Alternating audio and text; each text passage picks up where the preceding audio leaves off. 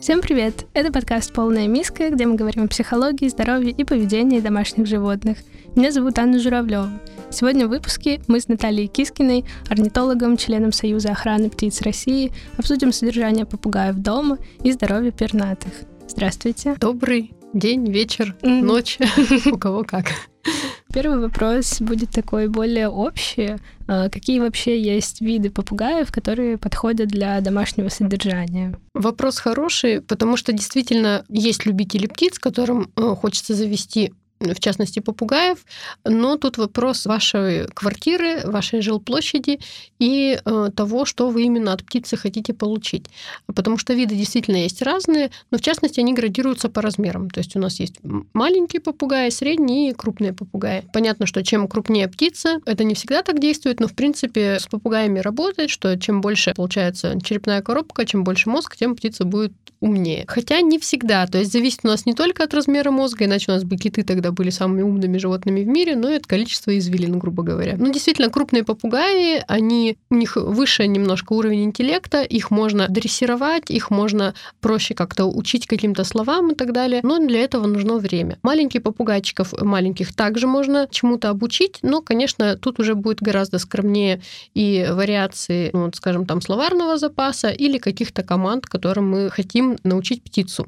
Ну и также понятно, что маленькому попугайчику надо меньше площади. Если мы заводим а, большого попугая, например, Жако, то понятно, что ему и размеры там клетки, например, нужны будут гораздо больше. И э, условия, то есть он всю жизнь в клетке просидеть, это для птицы будет достаточно ну, грустно и печально, что все равно ему надо как-то создавать подвижность, чтобы птица могла двигаться, чтобы не было, не возникало потом каких-то проблем со здоровьем. То есть, в принципе, вот делятся они на размерный ряд, что это маленькие, средние, например, к средним, по-моему, относится у нас уже карелла, крупные попугаи, жако, какаду, по-моему, тоже. Э, какаду есть несколько несколько разных видов, но ну, там есть и средние, и крупные попугаи. А, они разлучники к маленьким попугайчикам тоже относятся. А, то есть тут надо смотреть, с какой целью заводишь птицу, и уже от этого, грубо говоря, плясать. Вы орнитолог. И, наверное, если вдруг, например, у вас птица заболеет, то обращаться нужно к орнитологу как раз-таки. Это прекрасный вопрос, потому что на самом деле орнитолог — это не ветеринарный врач, и орнитолог, он не разбирается, глубоко не погружен в спектр именно заболеваний и способов лечения. Лучший вариант, если птица у вас не домогает или заболела, это обратиться не к орнитологу, а к ветеринарному врачу, орнитологу. То есть тут должна, он должен быть именно ветеринарный врач, специализирующийся на птицах. К сожалению, таких специалистов у нас в городе не так много. Больше это развито, конечно, там Москва, например, там, ну, чаще понятно, что идут обращения. Челябинская область, я знаю, что есть тоже специалисты в Екатеринбурге. А по птицам у нас есть тоже клиники, в которых, в принципе, могут проконсультировать, но если это какой-то более сложный случай, можно сейчас через онлайн обращаться в клиники в других городах именно к ветеринарному врачу-орнитологу. Что Просто орнитолог может вам сказать, ну, это какие-то общие тезисы о, скажем, анатомии птицы, может предположить, с чем у птицы проблема, но глубоко в такие вопросы не посвящен. Но у нас чаще всего обращаются как раз не с домашними, а с дикими птицами, опять же, если с ней что-то случилось, у нас все вызывают орнитологов. Опять же, орнитологи не ветеринарные врачи, но нам, хотим мы не хотим, приходится немножко и в эту область погружаться, потому что просто вот э, запросы такие обращения поступают. А какие болезни распространены среди попугаев? У большинства попугаев есть, ну, тоже определенный ряд болезней, которые для них характерны. Например, много домашних птиц болеют сальмонеллезом. К сожалению, болезнь эта развивается достаточно быстро, Поэтому способов лечения тут скорее как профилактические тоже осмотры, следить за кормами птиц. Это вот сальмонеллез. Есть еще различные грибковые заболевания, тоже которые вот от неправильного хранения э, корма. Аспирогелез тоже вот как раз связанный с кормами. То есть, если мы хотим, чтобы птица была здорова, надо следить за ее питанием, следить за условиями содержания. Опять же, поддерживать какую-то физическую активность, и если птица начинает недомогать, то постараться побыстрее обратиться к специалисту. А какие еще заболевания? Часто у них э, возникают заболевания, связанные с перьевым покровом. Ну, то есть это могут быть у них и вши, и перьевой клещ, пухопероеды. Есть у нас такие маленькие насекомые, которые действительно вредят птицам. но они как бы не смертельно для них опасны, для взрослых птиц. Для маленьких птенцов бывает, что и приводят к гибели. А, но для взрослой птицы они не опасны, но ничего хорошего, то есть все равно причиняют дискомфорт. И тоже есть специальные сейчас препараты, которые можно приобрести в обычных зоомагазинах, которые прекрасно избавляют от этой проблемы. Вот при как раз вот этих пухопероедах птица может иногда и выдирать перья, но часто вот эта вот причина, что птица дерет, выдирает перья прямо до лысых каких-то э, пространств, это психологическая проблема. То есть птицы, помимо того, что у нас могут болеть какими-то вот там вирусными заболеваниями, либо грибковыми, либо какими-то микробными, они также и психологическими проблемами могут страдать. То есть, э, если видим какие-то аномалии в поведении, э, надо посмотреть, был ли стресс-фактор – Переезд может быть таким э, стрессовым условием. Если завели какое-то еще животное, возможно, человек там стал проводить много времени на работе, меньше уделяет птице, и она может тоже разными путями пытаться привлечь к себе внимание. Это могут быть изменения в поведении, ну и также вот выдергивание перьев, это тоже как один из симптомов, может быть, каких-то психологических э, болезней, но может быть и симптомом, опять же, каких-то паразитов. Давайте поговорим еще про питание попугаев. Чем вообще нужно кормить этих птиц? Да, это очень хорошая и важная тема. Тут не только про попугаев скажу, но немножко уделю внимание еще и нашим диким птицам, которых мы тоже любим кормить, и не всегда делаем это правильно.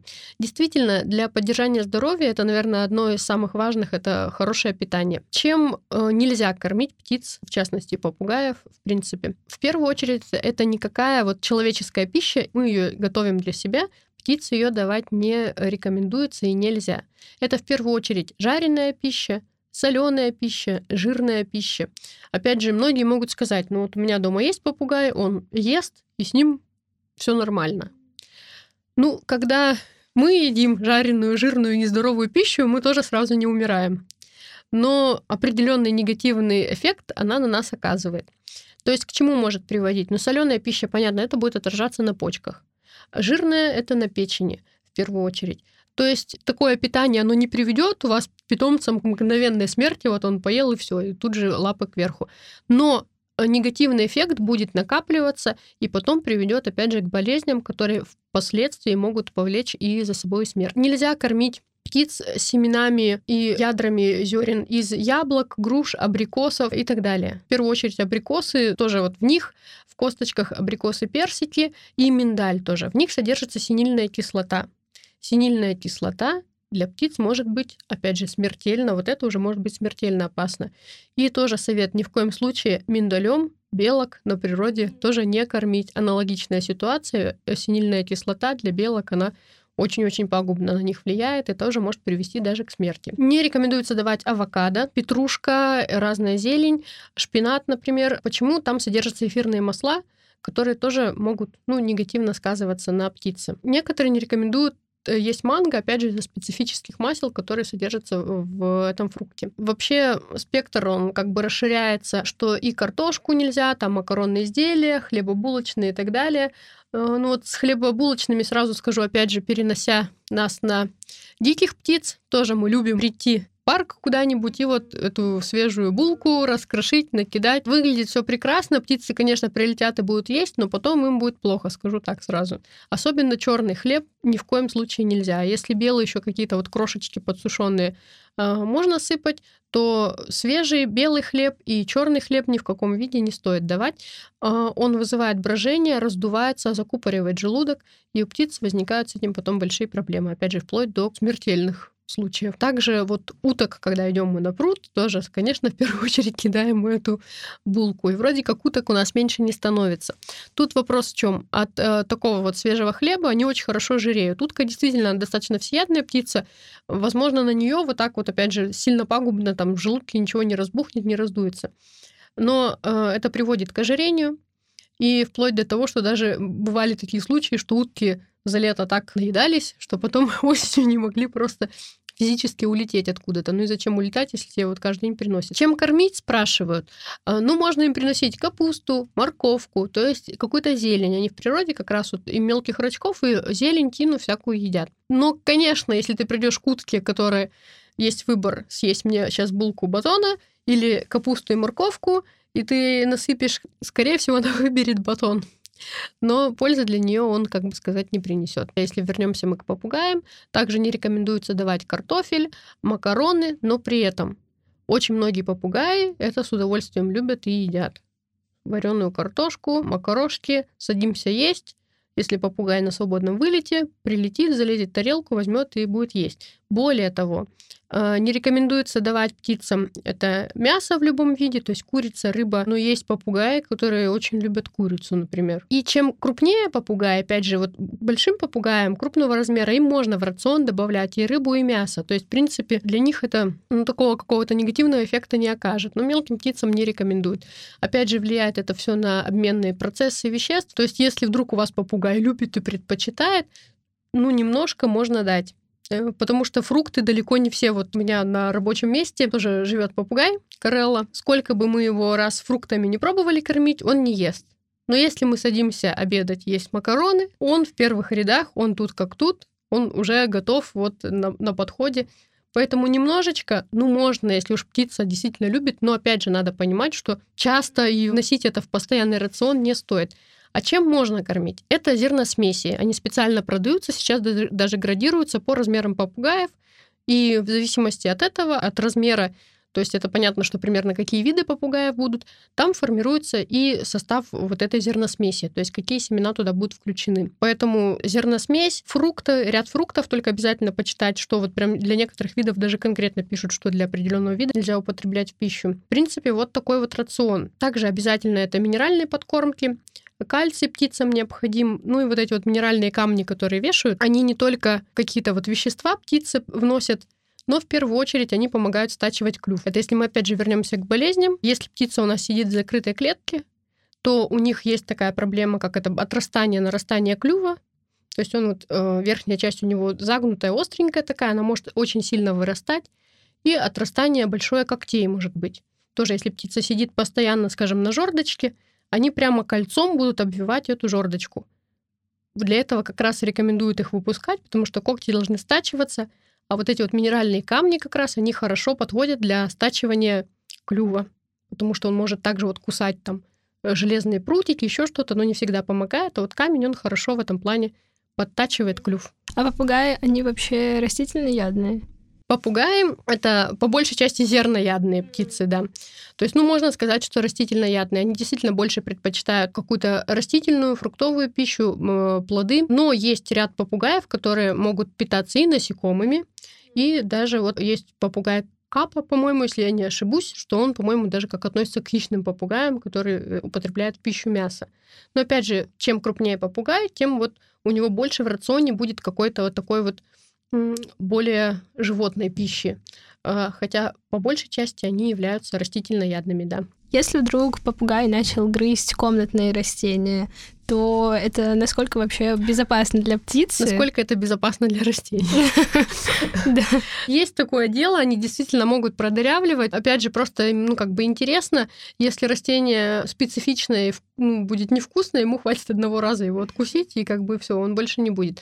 Но действительно, если попугай у нас на свободном выгуле, выпуске, то надо стараться убирать ядовитые растения из э, прямой доступности.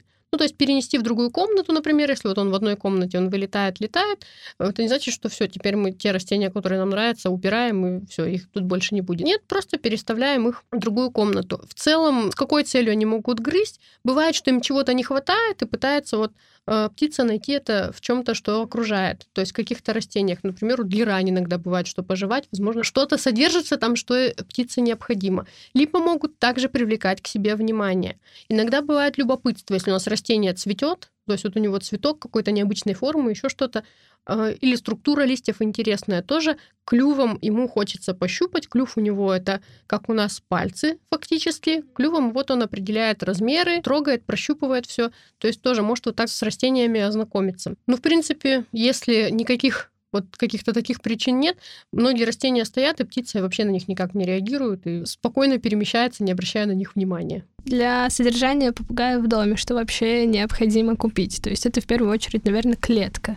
То каких размеров она должна быть? Отличный вопрос. Тут опять же вопрос формата содержания. Если мы планируем не выпускать птицу на свободный выгул, есть люди, которые организуют вольер. Прямо в доме. Так можно сделать, но понятно, что это надо в комнате выделить а, определенный кусок комнаты, площади, где прямо э, выстраивается такой большой вольер, бывает, что прямо от пола до потолка в размер, э, и там, например, ну для маленькой птицы, так там вообще полная свобода перемещения, вот он летает, его не обязательно выпускать куда-то наружу, ему будет хватать вот этой физической активности внутри этого вольера. Также в них бывает подсаживать несколько попугаев, которые общаются, там гнезда вьют, размножаются, и, в принципе, им этого пространства хватает. И если это крупный попугай, то даже вольером не обойдешься, все равно его надо будет выпускать. То есть ему надо все равно заводить клетку. Обязательно любой птице э, надо создать условия, где она чувствует себя, вот что это ее место, что там она в безопасности, там она в комфорте.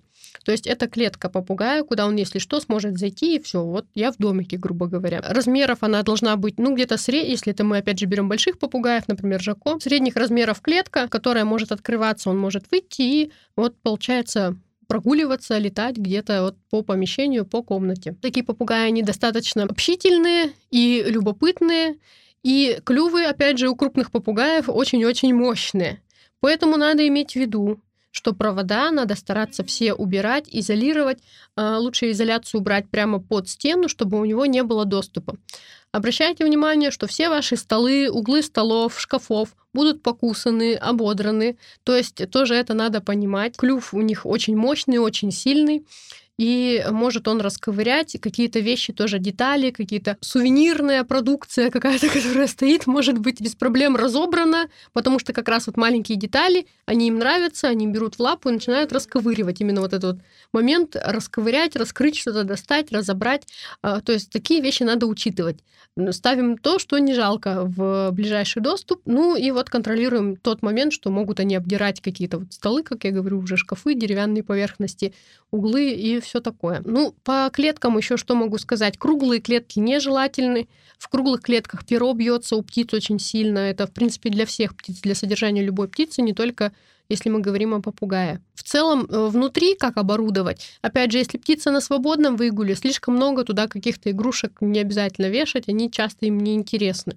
Опять же, можно посмотреть, взять, то есть интересно, неинтересно. Какие-то птицы любят, там, например, зеркальца, они с ними там разговаривают, общаются. Есть те, которым вообще все равно. Они вот что висит, что не висит, как будто и не замечают. Какие-то качельки, опять же, какие-то птицы любят, другие от них в шоке. Я знаю, что есть попугаи, которые садятся, и она начинает двигаться, и он просто, что мне теперь делать, куда мне теперь деваться, как слезть с этой адской машины. Да, э, ну, то есть Тут можно поподбирать, посмотреть и сходу миллион всего не закупать. То есть повесить, посмотреть, как птица реагирует. Так же, как и э, бывает, вот есть продаются лакомства собранные тоже в такие цилиндрики, что ли, которые подвешивать можно в клетке. Так вот, далеко не все птицы соображают, что с ними делать. То есть тоже тут закупить кучу угощений, повесить и понять, что твоя птица понятия не имеет, для чего это тут висит. В общем, все надо потихонечку подбирать, смотреть. Это достаточно индивидуальный такой процесс. А что еще должно быть в клетке? То есть это, например, там поилка с водой, какая-то миска. Нужен ли наполнитель? Поилка, кормушка обязательно. Значит, по наполнителю. Наполнитель не обязательная вещь. На самом деле достаточно подселить бумажку, например. Э, Ее ну, проще, удобнее менять, просто чтобы, вот, как сказать, заменять место такое, где будет загажено, скажем так. А если птица на свободном выгуле, тут тоже можно с вот этим вопросом помета, его можно решить, потому что чаще всего у них есть места определенные, в которых они чаще всего сидят. То есть э, бывает это одно, бывает два, три места. То есть по всей комнате они, конечно, могут там полетать, походить, где-то что-то пособирать, но вот у них есть определенные места, где они чаще всего проводят время. Понятно, что там тоже можно подстелить какую-нибудь газетку, бумажку, клеенку, которая будет проще протирать, чтобы, опять же, там мебель не портилась и так далее. Просто чтобы облегчить себе вот этот период уборки. А стоит ли покупать игрушки попугаю? Ну, вы уже почти ответили на этот вопрос, что нужно смотреть на вашу птицу. А какие вообще тогда могут быть игрушки? Вот это зеркало, какие-то просто жердочки. Да, вешают и колокольчики. На самом деле иногда игрушки это попугай сам себе их находит, это какие-то вот простые бытовые вещи. Есть такой момент с орехами. Вот орехи попугаям нельзя. Но вот скорлупки, скажем, от орехов дать им можно, они их там также поразбирают от грецкого ореха, например, Вот если бы в грецком орехе не было внутри ореха, было бы вообще замечательно. Он, потому что его как раз может там скрыть, поглядеть, поразбирать. Им очень нравится вот что-то раздирать, что-то снимать.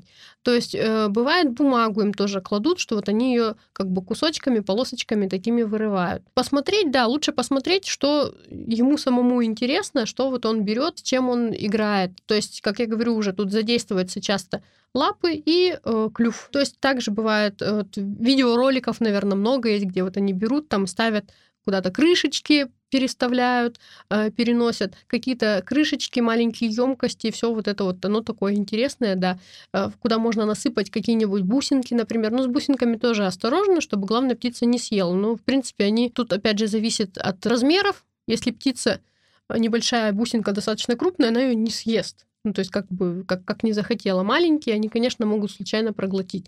Вот. А эти они будут перемещать, опять же, закладывать, например, вот в эти же емкости какие-то, собирать вот как э, наподобие пирамидки, одну в другую чашечку ставить. Вот тоже, в принципе, многие птицы любят вот этим заниматься. Угу, интересно. Любого ли попугая можно научить разговаривать? Хороший вопрос. На самом деле, наверное, практически любого можно научить. Вопрос, сколько сил на это надо. Ну, действительно, э, как я уже сказала, что чем крупнее попугай, тем проще с ним работать в обучении, тем больше слов он сможет запомнить и даже может их использовать осознанно. Вот как, например, Жако, говорят, что Жако до 500 слов могут выучить и разговаривать целыми фразами, причем употреблять их именно в определенном значении. То есть не просто рандомно называть какие-то слова, а прямо вот под ситуацию подстраивать свою речь. Волнистые попугайчики, их тоже можно обучить разговаривать, но этот процесс будет гораздо более трудоемкий. Не факт, что попугай вас заговорит, но такие случаи есть. Им сложнее подражать речи, и еще есть ряд попугаев, которые не разговаривают, но могут повторять пение других птиц. То есть, э, например, вот стоит у вас клетка э, с попугаем возле окна, и он часто слышит, как там прилетают синички или свиристели зимой. И через какое-то время вы можете заметить, что ваш попугай, он пародирует вот эти вот песни. Даже есть те, которые начинают повторять, скажем, за, если кошка есть дома, за животными, то есть как-то мяукать. Понятно, что часто слышно, что это не кошка, но вот непонятно. Но саму фразу вот он старается подстраивать и повторять. Еще такой момент. Э, если мы заводим попугая и хотим научить его говорить, лучше это делать с молодой птицей. Потому что взрослую, ну так, так же как людей, в ребенка можно заложить какие-то знания или воспитать его как-то. Взрослого человека уже сложно, у него уже сложена своя картина мира. Также и с птицей. А молодую птицу ее проще обучить, она легче запоминает, усваивает и ну, гораздо больше слов может запомнить. Те же самые Жако, э, которые очень популярны как раз за счет того, что они ну, разговорчивые, достаточно умные, разговорчивые птицы. Если вы на каком-то рынке купите взрослую птицу и попробуете ее научить говорить, скорее всего, она у вас этому не научится. Может быть вообще достаточно диковатой, и к человеку плохо идти. Если мы берем с птенца, до года их можно понять, что это птенец. После года сложно определить возраст, потому что жако живут до 80 лет. И вот понять, сколько птицы там 30 лет, 40, 20, ну, достаточно сложно. То есть понятно, что уже старых птицах, да, действительно видно, но вот среднего возраста там сложно понять и точно определить возраст вот так на глаз. До года понятно, что это птенец. Вот если мы берем такую молодую птицу и начинаем с ней заниматься, дрессировать, а, обучать ее каким-то фразам, разговорам, просто даже с ней общаться. Иногда это не обязательно вот эта система, когда мы накрываем птицу тканью и там на повторы, на репите включаем какое-то слово, и они потом, ну, в принципе, учат так говорить птиц. А просто мы с ним общаемся, птица начинает выхватывать какие-то фразы и начинает их сама повторять. Ну, как я говорю, это лучше, когда птица молодая. Более маленьких размеров тоже можно птиц научить, ну, как я говорю, то есть для этого надо уделять им достаточно много времени. Бывает, бывают такие случаи, когда птицы начинают говорить, хотя человек с ними не занимался.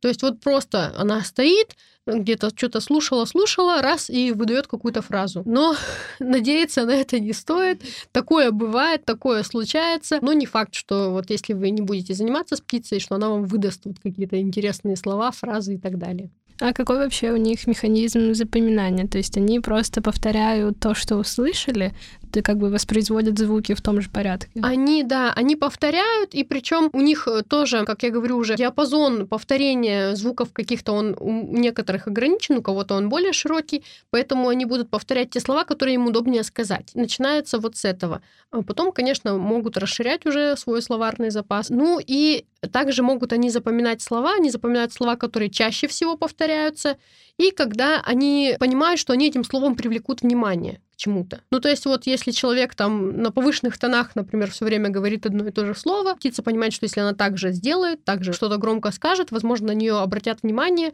Возможно, ей что-то надо в этот момент. Ну, то есть такой вот механизм все от потребности исходит. Но, конечно, если просто мы накрываем птицу там на повторе, включаем ей какую-то фразу, она ее просто запоминает, и потом, опять же, вот как, как процесс обучения разговора у человека. Слушает, слушает много раз э, и сможет ее повторить. Это вот про то, что они какие-то фразы выдают. Это случайное обучение, когда птица находится, часто что-то слышит, понимает, следит за реакцией людей и может вот выдать какое-то слово, фразу, привлечь внимание. Вот э, про метод обучения. Вы уже упомянули, что птиц накрывают и какую-то фразу повторяют. А есть еще какие-то? Вот это как бы самый такой, наверное, эффективный метод. Но так учат не только попугаев, например, так я знаю, что вот голчат можно научить. Брановых птиц тоже недостаточно умные.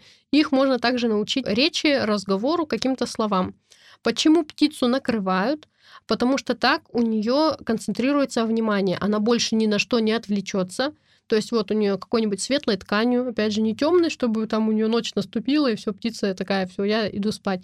Нет, светлая ткань а, накрывается сверху, включается диктофон, опять же, чтобы не стоять и много раз говорить а, самому лично. И вот у нее концентрация внимания идет только на тех фразах, которые вот повторяются у вас на диктофоне. Mm-hmm. Тогда сразу спрошу про накрывание птиц. Как вообще регулировать день и ночь для попугая? Нужно обязательно накрывать птицу какой-то черной тканью? Вопрос, да, интересный. Дело в том, что в зимний период как раз-таки наоборот. Лучше продерживать, удлинять вот этот вот период солнечный день, продлевать им, то есть оставлять освещение на несколько часов после захода солнца. То есть примерно оставлять такое же время, как в летний период идет, ну, может, чуть поменьше. Не надо там 4 часа начинать там включать какую-то лампу, нет. Просто э, растягиваем вот этот период солнечного дня. В принципе, если он у вас находится где-то в комнате, ну, не выключаем свет или, скажем, на кухне, вот он приносим туда, где есть освещение, чтобы птица, у нее вот эти биоритмы ее естественные не нарушались. Также важно следить за соблюдением температурного режима.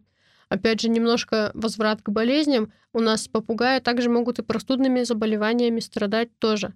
Также они будут чихать, кашлять, даже что-то вроде насморка у них может проявляться. Поэтому следим, чтобы не было сквозняков каких-то, проветривать помещение, конечно, надо соблюдать влажность. То есть если сухо, тоже не очень хорошо для птицы, это может и на коже отражаться. То есть стараемся поддерживать влажность, освещенность, но есть и обратная сторона. Если мы сидим уж очень-очень допоздна с включенным светом, тогда действительно птицу можно плотной тканью сверху накрыть для нее, то есть наступает уже период ночи. Лучше завести одну птицу или сразу две? И вообще, как подобрать пару попугаю тогда? Зависит ответ от того, сколько времени вы готовы уделять птице. Если вы будете с ней общаться, для нее это ну, тоже нормальный такой оптимальный вариант, что то есть ей хватает общения с человеком, может хватать общения с человеком. Если мы работаем, уходим на весь день, птица у нас сидит весь день одна в одиночестве, то, конечно, лучше завести какую-то пару. Попугаи — это птицы социальные, то есть им какой-то вот социум, какая-то компания нужна. Можно заводить как пару того же пола, так и пару другого пола.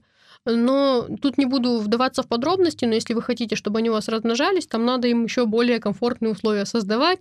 И не факт, что у них будут вот те отношения, которые мы предполагаем. Может, они могут и не подружиться, опять же, вот как говорят. Тут надо смотреть, как они сойдутся. Если мы купили, у нас уже был один попугай, мы купили ему другого, и сразу принесли, и такие сразу запускаем в клетку, вот давайте дружите, там общайтесь. Скорее всего, ничего не получится. У них начнутся территориальные войны, потому что у одного уже есть своя клетка, своя территория, и он будет считать, что вот какой-то есть конкуренция за эту территорию. Даже самец с самкой может конкуренцию проявлять, конкурировать. И могут они агрессивно друг по отношению к другу относиться. Можно поэтому начать, скажем, с двух клеток. Если попугай на свободном э, полете, то они потом сами сориентируются, как заходить, как э, вести отношения.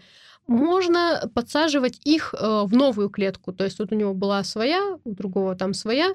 мы их вместе решили поселить, подселяем в новую. Но там тоже такой вопрос, что можно поставить, например, два каких-то небольших домика чтобы, или если это вольер, тоже в общий вольер мы заселяем, чтобы было у них пространство, где можно друг от друга, грубо говоря, отдохнуть, если что. Ну и надо смотреть, надо смотреть на взаимоотношения. То есть, если птицы агрессируют по отношению друг к другу, конечно, мы их разводим, расселяем. Если они нормально бывают, некоторые птицы сходу спокойно друг к другу относятся и, в принципе, никакой агрессии не проявляют, ну, все хорошо, все нормально, просто главное вот несколько дней отслеживать этот момент не пускать все на самотек, а смотреть, как общаются ваши питомцы. Можно заводить даже и, скажем, другого вида попугая или другого вида птицу. Для них это все равно тоже будет э, общение, взаимоотношения. Опять же, какие они будут, не предугадаешь. Бывает это конкуренция, бывает они конкурируют за, получается, если вот попугай долго жил в семье, и вот у него есть определенный хозяин, заводят еще одну птичку, у него начинается ревность они могут конкурировать за внимание человека. То есть такое тоже может проявляться. А нужно ли выпускать попугая из клетки и на какой э, промежуток времени это лучше делать? Как я уже сказала, что да, действительно, попугаев можно выпускать, и в некоторых случаях даже нужно. То есть если у нас клетка или вольер позволяет спокойно перемещаться и заниматься активными вот этими полетами внутри, то, в принципе, можно и не открывать, и не выпускать. Но если э, клетка у нас не очень больших размеров, то это отличный вариант для выпуска на, э, получается, ну вот в комнату на свободный полет. Опять же, чаще всего птица не будет у вас летать по всей квартире вообще. Вот в той комнате, в которой вы выпускаете, ну, часто они вот этим пространством ограничиваются. Они там находят для себя вот эти вот места, которые им интересны, где они сидят, занимаются какими-то своими делами, могут путешествовать с вами, то есть вот там присесть, если птица ручная, если она контактная с человеком, могут путешествовать там, сидя на плече, еще что-то. Вот. Ну, чаще всего ограничиваются они вот каким-то одним помещением одной территории. По времени э, хорошо, если у вас попугай приучен к тому, чтобы вечером возвращаться, например, в клетку и ночевать. Но опять же, если он считает это своей территорией, он так делать будет. И кормушки мы обязательно оставляем именно в клетке. Кормушка, поилка в клетке. То есть, что попугай понимал, что вот это его территория, что он живет там, что кормят его там, вот питается он в своей клетке. И он в любом случае будет возвращаться. Это как если вот у вас птица на вольном выгуле, вам срочно, например, надо куда-то уехать, надо его закрыть, э, как раз подсыпаем корм, он прилетает, заходит, ну вот можно спокойно закрыть и переместить куда-то еще. Как раз хотела спросить, чтобы он летал свободно, это лучше делать под присмотром? Если долго он у вас уже проживает, в принципе, можно на день оставлять, опять же, если у вас нет каких-то других домашних животных. А что насчет э, выгула попугая на улице, например, э, на шлейке? Как вы к этому относитесь?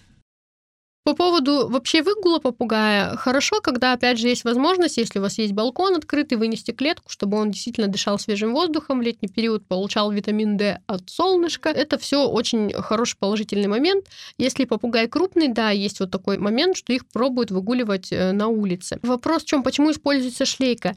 Дело в том, что если улетит у вас попугай, он к вам не вернется. Если, опять же, он у вас с балкона улетел, в окно, в форточку, ждать и надеяться, что он когда-нибудь прилетит и постучится обратно, не приходится. Они не ориентируются в пространстве, вот откуда он улетел, то есть у них вот этой вот такой геомагнитной ориентации по пространству нету, как, например, голуби. Голуби у нас четко знают место, где они родились, они четко будут возвращаться на свою голубятню. Так голубиная почта, в принципе, работает. Мы увозим голубя с голубятни, отпускаем, и он летит домой он возвращается туда, где он родился. С попугаями такого не произойдет. Если он улетел, значит, мы выходим, уходим, ищем, смотрим, на каких деревьях он там сидит, как-то пробуем приманить, потому что квартиру обратно он ну, не залетит. Это сразу говорю.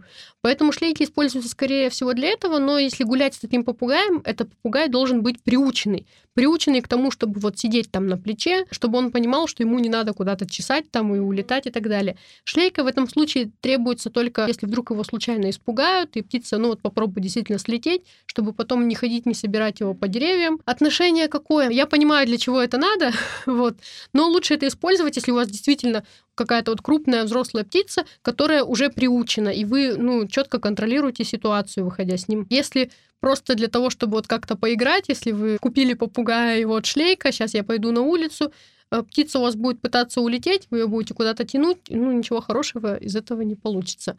А выносить клетки, опять же, как я говорю, на свежий воздух, это очень положительный момент. А что делать, если попугай ощипывает себя? Смотреть, что в чем причина, как я уже говорила, может быть, это причина в стрессе. Если мы говорим о линьке, действительно, у них есть периоды линьки, но во время линьки он не выдирает из себя все перья, потому что я знаю, ну, что есть такие случаи, когда попугай прямо вот прям перья все выдирает. Опять же, смотрим, это проблемы могут быть с паразитами, могут быть психологические проблемы, могут быть проблемы с питанием иногда тоже. Вот а, получается, если какой-то зуд, раздражение на коже, они могут начинать выдирать э, перья. Линька, чем она отличается? Это тем, что перья там не все за раз выпали и потом выросли, а по одному. Птицы, да, в этот момент могут выглядеть немного куцевато, то есть вот так, как будто проплешины какие-то немножко. Если хохолок, особенно там об хохолка, там часть хохолка пропала куда-то. Но они потихоньку сменяются. Еще если это линька, то взамен старого пера мы практически сразу видим, что лезет маленькое вот это вот молодое перышко. И оно, они меняются не все сразу, как я уже говорю, а постепенно. То есть одно выпало, выросло, потом следующее выпало, выросло, и вот таким вот э, образом. А нужно ли как-то помогать попугаю во время линьки? Выдирать перья не надо. это, это я сразу скажу. Можно вводить э, витаминные подкормки в этот период, опять же, для более э, быстрого возобновления вот этого отрастания перьев. И есть э, для некоторых видов также вводят специальные корма на период линьки куда, например, больше там ракушечника добавляют, еще чего-то, ну, чтобы как раз стимулировать вот этот вот рост перьев новых молодых. Как э, пользоваться ультрафиолетовой лампой для попугая и вообще нужна ли она им? Вопрос тоже интересный. Далеко не все, я думаю, что используют ультрафиолетовые лампы. Они действительно могут помочь вот это вот, опять же, насытить э, птицу витамином D, например, опять же, если она у нас все время находится дома, и в зимний период, особенно когда вот мы делаем это продление режима дня, ее не надо использовать постоянно, на пару часов включаем, оставляем, можно в вечерний период как раз-таки. Можно ли без них обойтись? Да, я думаю, можно. Просто больше вводим каких-то минеральных подкормок, опять же, витамин D, и летом выгуливаем птицу на свежем воздухе в клетке. Какие опасности могут подстерегать попугая дома? Как я уже тоже говорила, что если мы заводим птицу, надо понимать, где она у нас будет жить, обитать, и приспосабливать для этого территорию. Так же, как если, скажем, мы содержим не только попугая, но и каких-то грызунов, например, кроликов и даем им выход в пространство э, э, квартиры, в пространство комнаты, мы в первую очередь убираем все провода. Что у одних зубы острые, что у другого клюв тоже не менее острый. Могут подточить, может их и током тоже зарядить. Убираем какие-то предметы, которые он может, например, смести крыльями, когда летит, или сбросить какие-то стеклянные предметы, опять же, если у нас что-то разбивается. Осколки также могут повредить. Лучше убрать какие-то вот прям маленькие детали, которые также птица может съесть есть, если, опять же, на свободном выгуле у нас. Смотрим по другим домашним животным, стоит ли им давать доступ и контакт или нет. Есть, я знаю, что люди, кто птиц, у кого есть птицы, собаки, например, и кошки, и для птиц выделяют отдельную комнату, и другие животные туда не заходят и не контактируют. Ну, либо под контролем, под присмотром наблюдаем, как происходит контакт. Следим обязательно за окнами. Не все птицы, далеко не все птицы летят в окна, то есть есть те, которые как бы их игнорируют, вот эту вот видимость свободы воли. Ну, лучше зашторивать. То есть э, многие птицы могут просто, вот ваша же домашняя птица, полететь и удариться об стекло, потому что она ну, не осознает, что там есть что-то, что там есть стекло. И может получить какую-то травму, даже тот же самый перелом. Поэтому смотрим за открытыми форточками, вот открытыми окнами, потому что, как я говорю уже, если вылетит птица, то она уже не вернется. И также вот можно легко оградить, просто зашторив, повесить, повесив вот эту вот шторочку. А с небольшими зеркалами некоторые могут вот взаимодействовать, общаться. Кажется им, что там кто-то еще есть, какой-то еще попугай. И э, то есть это у них как момент такого вот, э, опять же, общения. Но большие, да, действительно, тоже можно постараться избавиться от крупных зеркал, в том помещении, где живет попугай. Как безопасно транспортировать птицу, например, до клиники и обратно домой? Как это делать вот зимой, например, чтобы птица не замерзла? Вообще, в чем лучше транспортировать птиц? Клетка, чем она неудобна, опять же, там есть вот эти прутья, которые может ломаться перо, то есть, э, которые бьют перо, и когда клетка у нас даже в машине едет, например, мы там куда-то поворачиваем, птица у нас будет по ней вот так вот, грубо говоря, метаться. То есть, если у нас есть какая-то небольшая, компактная, удобная, можно брать, перемещать птицу в такой клетке. Но вообще, как э, мы, как орнитологи и диких любых птиц транспортируем, что лучше всего подходит, это коробка. Коробка почему? Потому что, во-первых, там нету вот этого момента отвлечения, птица там в ней будет ну, как бы успокаивается, грубо говоря. Хотя с попугаями не факт, они могут начать расковыривать там вот эти вот части коробочки. Ну и в ней э, сплошные стенки, и точно, ну вот как раз-таки перо стукаться не будет. Но вопрос в том, как посадить туда попугая, потому что, опять же, как я говорила, у них достаточно такие сильные клювы, даже у средних, и даже у маленьких попугаев. Если вы его там схватите и насильно попробуете засунуть, он вас схва- э, укусит так, что вот мама не горюй, может и палец прокусить. Э, поэтому вопрос, если есть небольшая какая-то вот, ну, переносочка для транспортировки, небольшая клеточка, опять же, размер небольшой, чтобы птица по ней сильно не металась вот на поворотах, на каких-то резких движениях, чтобы была немножко ограничена в пространстве, крылья не расправляла. Либо, если, ну, получается, вот посадить в коробочку и в коробке транспортировать, тоже такой вариант достаточно оптимальный. А, зимой, ну, очень просто на машине. Лучше всего, да, а, зимой транспортировать все-таки не вручную, а на каком-то транспорте. Есть у нас плотная, более плотная ткань, которой можно накрыть, даже какая-то синтепоновая такая а, накидка на клетку или, ну, как я говорю, уже коробку тоже можно обернуть. Но если мы берем коробку, обязательно делаем отверстие, чтобы поступал воздух и иметь в виду, опять же, что они клювом могут коробку расковырять. Но если небольшая клеточка, накрываем. Накрываем еще мы почему, опять же, чтобы убрать вот этот фактор стресса, потому что любое перемещение, когда вот мы посадили, все взяли, куда-то понесли, птица не понимает, что происходит. Для нее это будет стресс. Поэтому накрываем сверху тканью в машину, такси сейчас я знаю, что можно писать, что, ну, как бы комментарии, что будет животное, будет птица, и, в принципе, большой проблемы с этим нет. Ну, кто-то может откажется, для другого это не будет какой-то особенностью. Из клетки обязательно убираем корм в этот момент, ну, вот когда уже мы готовим к транспортировке, убираем корм и воду. Почему? Потому что разольется и рассыпется, и опять же, та же самая машина у вас будет вся в зернах, э, в воде и так далее. То есть вот с этой целью мы убираем. По специальной подготовке вам сообщат ветеринары, надо ли кормить, не кормить и так далее. Ну, как я говорю, зимой можно просто поплотнее какую-то потеплее ткань сверху накинуть, а летом просто обычной тканью тоже накрываем, чтобы вот птица не нервничала от того, что ее куда-то перемещают. Ну и радио в машине тоже можно, как бы сказать, не включать и ехать разговаривать спокойным тоном, то есть они голос человека знают, определяют, и, в принципе, ну, это их тоже может немножко успокаивать. Можно с птицей разговаривать. Еще у меня есть такой вопрос. Как отличить э, слетка от больной птицы? Это вопрос уже идет к диким птицам, я так понимаю. И хороший вопрос, не совсем сейчас актуальный, но правильно, что мы поднимаем его не в момент, когда уже все поздно, а немножко заранее. Вопрос хорош тем, что у нас все люди очень добросердечные, очень жалостливые, и кажется, что если птица сидит на земле вот весной, то ей обязательно необходима помощь, ее надо срочно бежать, хватать, спасать нести куда-то, нести орнитологам, нести ветеринарам.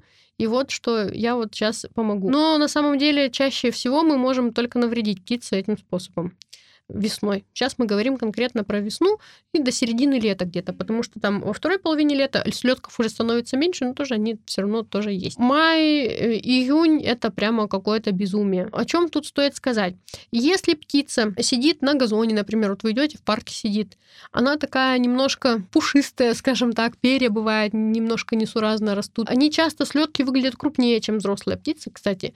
Сидит, никак на вас не реагирует, вы подходите, вот он сидит глазами хлопает, не пищит, никуда не убегает. Это слеток, он не убегает э, только потому, что у него нет никаких, никакого отрицательного, грубо говоря, опыта. Его еще не научили, что человека надо бояться.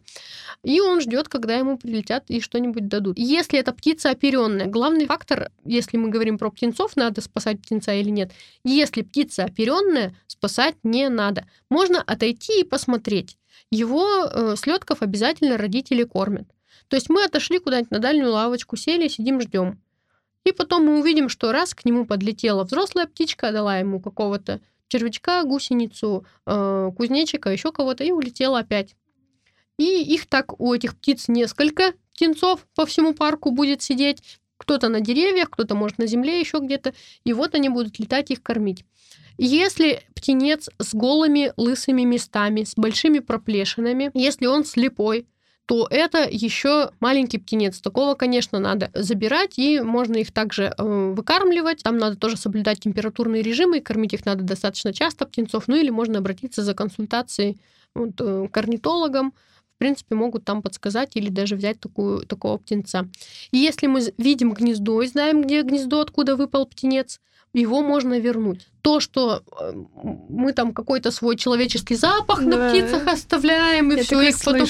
И это все чушь и ерунда. Никакая птица там не будет никак возмущаться, если вы там посадите этого птенца обратно. Это, э, этот миф, он развит как раз целью того, чтобы просто птенцов не хватали, которые слетки. Если у птицы какое-то повреждение, опять же, ну, мы увидим, это опущено крыло, какие-то лысые птенчики. Часто еще спасают, пытаются спасти куликов или утят, еще раз вспоминаем, утята у нас и кулички, они выглядят такими пушистыми. Вот вспоминаем цыплят еще тоже из этой же оперы. У них нету еще перьев, но у них есть пух. Но при этом они, у них открыты глаза, они свободно бегают. Их тоже спасать не надо. Их родители рядом, они придут, их накормят. А если вы их заберете, таких птиц у них достаточно специфичное питание, их очень сложно выкормить, скорее всего, такая птичка погибнет. И по больным птицам еще очень такой важный момент. Если птица больная, э, надо отдавать себе отчет, и мы ее забираем домой пытаться ее лечить, еще что-то, надо себе отдавать отчет, что мы соблюдаем определенные правила. То есть, если мы контактируем с птицей, стараемся контактировать в перчатках, после каждого раза, когда мы что-то делаем, мы моем руки с мылом обязательно и стараемся не допускать прямого контакта с любыми другими домашними животными. Э, карантинный период у них порядка трех месяцев. То есть вот на протяжении этого времени надо вот эти правила соблюдать.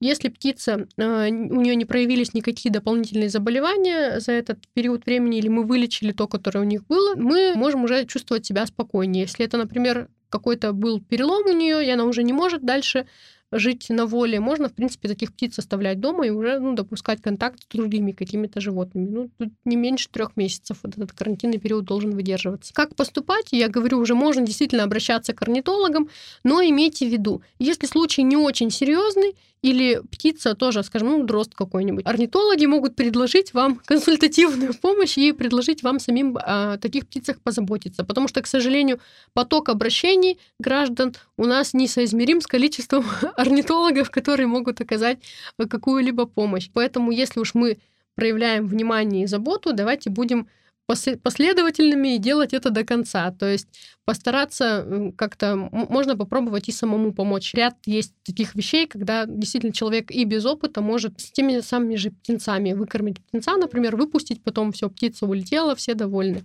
Или взять на э, постоянное содержание, скажем, кого-то со сломанным крылом. Также орнитологи часто ну, рассказывают полный перечень, что необходимо, какие корма, чем кормить, э, как следить и так далее. Просто надо стараться, как бы сказать, уж если ты обратил внимание, взять ответственность. Ну, еще раз, еще раз финальный скажу. Если птица оперенная бегает, летает, выглядит вполне себе адекватно, но вы к ней подходите, и она никуда не убегает, отошли, посидели, посмотрели, кормят его, не кормят. Если это лысый птенец с закрытыми глазами или просто с большими проплешинами, надо забирать. Если птица э, с опущенным крылом не может взлететь, ну, как бы убегает от вас, тоже у нее какая-то травма, также можно забирать, но понимать, что ответственность в первую очередь за нее будете нести вы. Могу только добавить, что я не сказать, что очень большой специалист по попугаям, но так или иначе э, со всеми птицами мы контактируем, и вообще проявляя любовь к какому-то животному, мы учимся любить и себя, и окружающих, и людей в том числе. Поэтому вопрос о том, стоит ли заводить птицу, не стоит, я считаю, что стоит, но очень хорошо под, подойти к вопросу и ее обеспечения жизненного пространства, создать ей такие условия, в котором вы бы посчитали, что было бы комфортно вам, если вы были бы птицей. И уделять им столько внимания, э, сколько бы вы хотели, чтобы уделяли его вам. Наш выпуск подошел к концу. Надеюсь, наш диалог с Натальей поможет вам подготовиться к появлению попугая в доме. Спасибо, что были с нами. До новых встреч.